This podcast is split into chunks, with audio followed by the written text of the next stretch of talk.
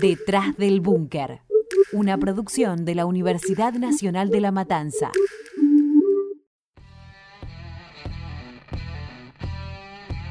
Bienvenidos y bienvenidas a Detrás del Búnker.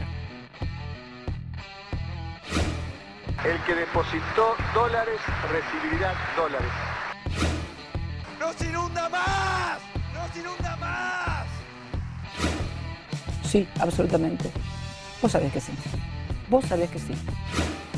Pero esta noche volvimos y vamos a ser mujeres mejores.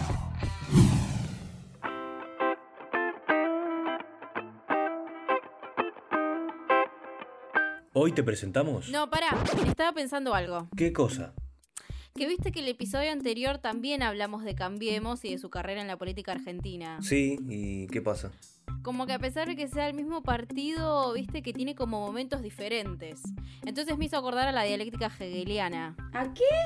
No, no, yo estoy perdidísima. Necesito que me explique mejor. Creo que tengo unas filminas que pueden servir. ¿Qué es la dialéctica hegeliana? Y mira, la dialéctica es como una teoría filosófica desarrollada, si no me equivoco, por George Hegel. Es como una manera de explicar la realidad. Para Hegel, la realidad es un proceso circular. Y este proceso tiene tres momentos. Che, y entonces, ¿cuál sería el motor de la dialéctica? Y para que este proceso funcione, tiene que haber una contradicción.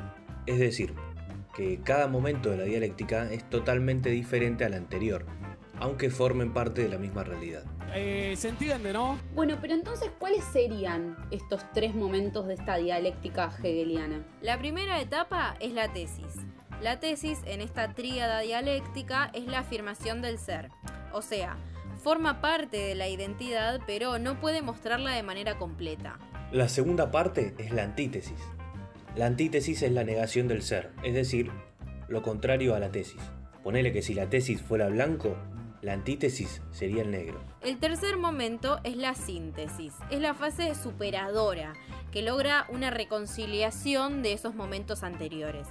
La síntesis sería la totalidad del ser, o sea, la identidad completa. Claro, bueno, esto está buenísimo, está bárbaro. Pero ¿qué tiene que ver todo esto con Cambiemos? En la carrera de Cambiemos a nivel nacional, podemos identificar tres momentos.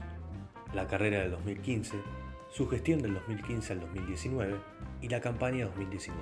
En un primer momento, Cambiemos apareció en la escena política argentina con aires de cambio y renovación, prometiendo el oasis para un desierto de largos años de hartazgo. Pero primero, repasemos. Esto pasaba en el episodio anterior.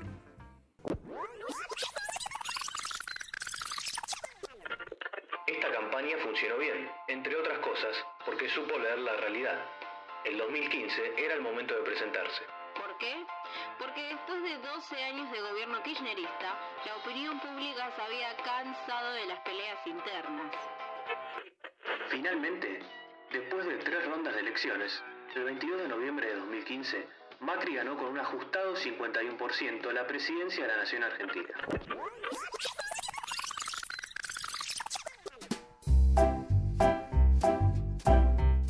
La campaña de 2015 sería la tesis del Partido del Cambio, es decir, la afirmación de su participación en la política argentina. Ahora, ¿cómo sería la síntesis? ¿Cuál es la negación de esa identidad que plantearon en la campaña? Ah, bueno, ahora entendí. Entonces la antítesis es de lo que vamos a hablar en este episodio. Exactamente. Por eso, hoy te presentamos El Partido del Cambio. Cambiemos a la Rosada.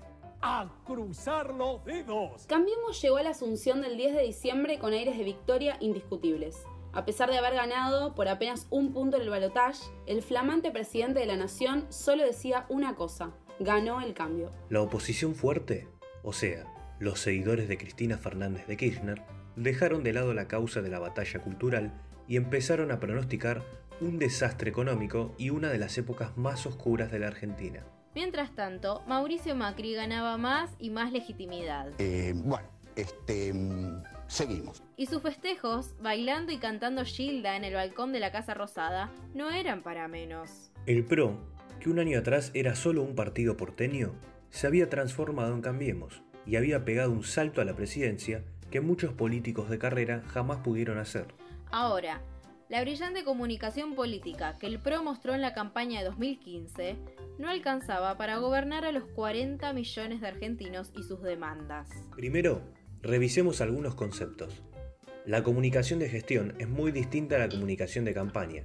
Cuando se hace una campaña, se pueden realizar grandes promesas. Pero cuando se llega al gobierno, esas promesas hay que cumplirlas. Cambiemos por su parte, apostó por una campaña permanente. Gobernar es comunicar, dicen los manuales de comunicación política, y así lo entendió la coalición oficialista. El problema en Argentina es el gobierno kirchnerista que no ha parado de mentir. Entonces, ¿quién fue la persona encargada de la comunicación de Cambiemos? El elegido para conducir la estrategia fue Marcos Peña, el alfil de Macri. Ladero de Mauricio desde los comienzos y jefe de gabinete, la comunicación de gobierno siempre pasó por él. El comandante Marcos definía qué se decía y en qué momento. Por sus manos pasaba el ¿Qué estamos diciendo? Un documento muy famoso en el que Marquitos escribía sobre los temas que se tenían que tratar. Ahora, Cambiemos tenía que establecer cuáles eran los temas de los que iban a hablar. A partir de esta comunicación homogénea y con el apoyo de los principales medios de comunicación, Cambiemos estableció agenda. Pero no habló de futuro, como siempre lo hizo en la ciudad de Buenos Aires. Encontró su chivo expiatorio en el pasado.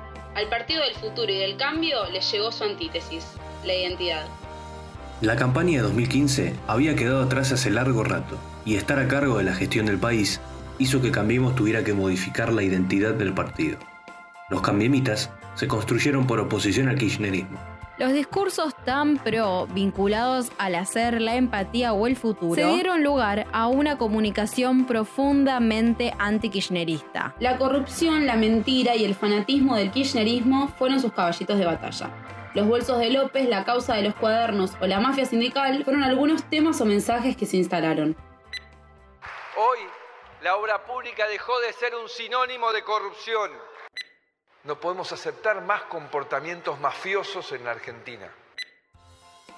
Con un jefe de comunicación muy hábil, el apoyo de los principales medios masivos y temas bien definidos, Cambiemos pasó sus dos primeros años de gestión en un búnker.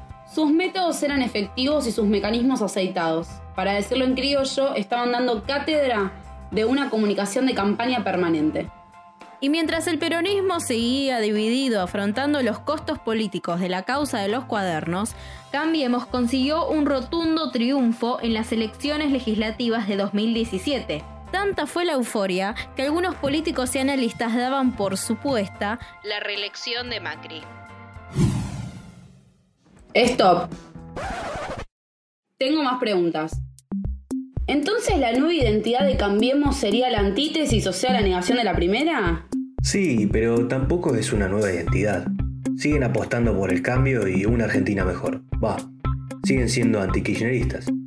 Pero en la gestión empiezan a usar más ese discurso que el discurso del cambio. Claro, claro, bueno, pero parece que fue un éxito rotundo entonces. Ganaron las legislativas del 2017 y contra Cristina, o sea, la mayor opositora. Sí, es verdad, fueron ganando cada vez más legitimidad y más fuerza. Bueno, bueno, pero ¿qué pasó con eso de dejar el pasado atrás? Construir una Argentina mejor, no cambiar todas las cosas que se hicieron bien. Bueno, pero entonces podemos decir que los nuevos temas que empezaron a usar para las campañas permanentes fueron la negación de los temas del 2015. Claro, pero el tema es que todo el cambio que prometieron nunca vino. Sus votantes estaban recontentos con la causa de los cuadernos y Esteban Bullrich, que había ganado como senador, pero mientras tanto se les hacía cada vez más difícil llegar a fin de mes. Claro, entonces el cambio como tema de campaña se les empezaba a caer. La gran a las 12 me convierto en calabaza. Mirá que para esto creo que tengo una filmina por acá, ¿eh? No, Juaco, basta, sigamos.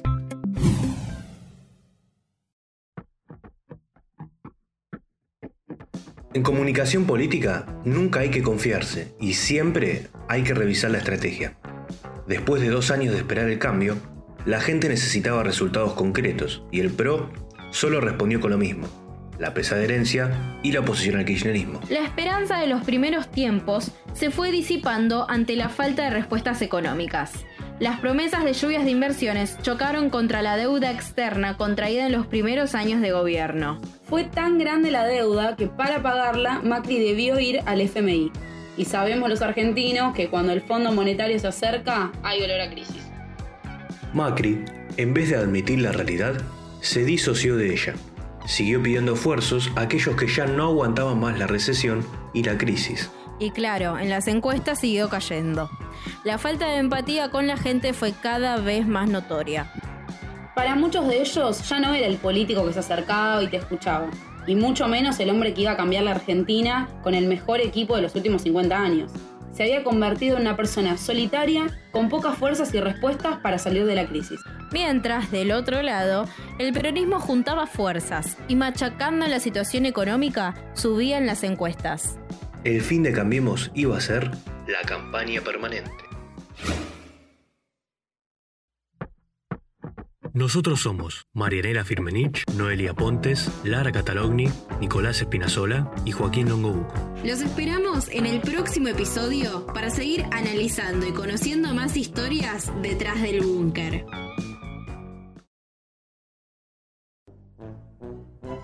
Bueno, pero banquen, banquen. ¿Podemos repasar una sola vez más, por favor? Así, rapidito, rapidito, les prometo. Bueno, dale, dale. La tesis fue la campaña de las elecciones de 2015. Eran nuevos, renovadores y traían el cambio de todo lo que estuvo mal históricamente en la Argentina. La antítesis de esto fue mezclar su supuesto aire renovador con un discurso anti-kirchnerista fuerte, pero sobre todo hablar del pasado, algo que no hacían. Le sirvió durante un tiempo, pero no era suficiente. Claro, como que la gestión no es solo hacer una buena comunicación. Onda influye, pero tampoco es todo. Bueno, ¿se entendió? ¿Y la síntesis? ¿Cuál es la tercera fase? ¿Cómo hacen para reconciliar las fases anteriores? Para, para. Porque eso lo vamos a responder recién en el próximo episodio. Ay, no, pero pará, pará. Siento que me ve re mal en el parcial, chabona. Qué parcial, ¿no? Estamos haciendo el episodio de Detrás del Búnker. Escuchaste un podcast del Taller de Producción y Administración en Medios de la Universidad Nacional de La Matanza.